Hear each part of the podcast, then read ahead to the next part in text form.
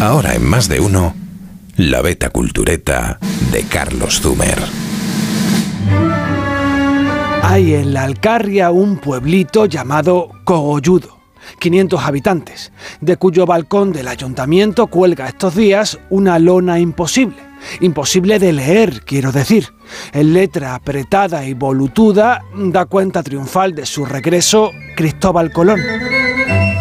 Había tocado tierra en Lisboa guiando una niña a medio desarbolar, tras varias tormentas mortales volviendo por las Azores.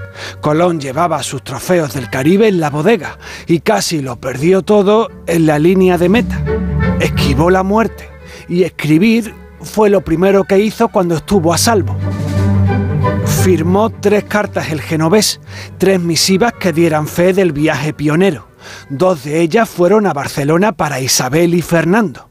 La tercera vino a Cogolludo, donde residía el destinatario, uno de sus impagables mecenas, el duque de Medinaceli. Y de eso presumen los cogollenses, porque esas cartas no son un simple documento de época.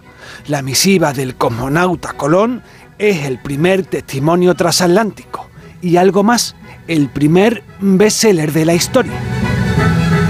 Y esta es una recurrente cuestión cultureta, la del primer superventas de siempre, porque el concepto es flexible. Muchos señalan la Biblia o las tesis de Lutero o incluso un libro del Egipto de hace 4.000 años. Pero el concepto no tiene sentido sin la moderna imprenta. Con ella, la carta de Colón se imprimió como rosquillas, como operación de propaganda oficial de los reyes católicos. Circularon por toda Europa ediciones ricamente ilustradas por los mejores libreros. Aquello era como difundir el vídeo del alunizaje del Apolo 11. Solo que Colón creía haber llegado a Marte y en realidad no había pasado de la Luna, mucho más cerca de Cogolludo.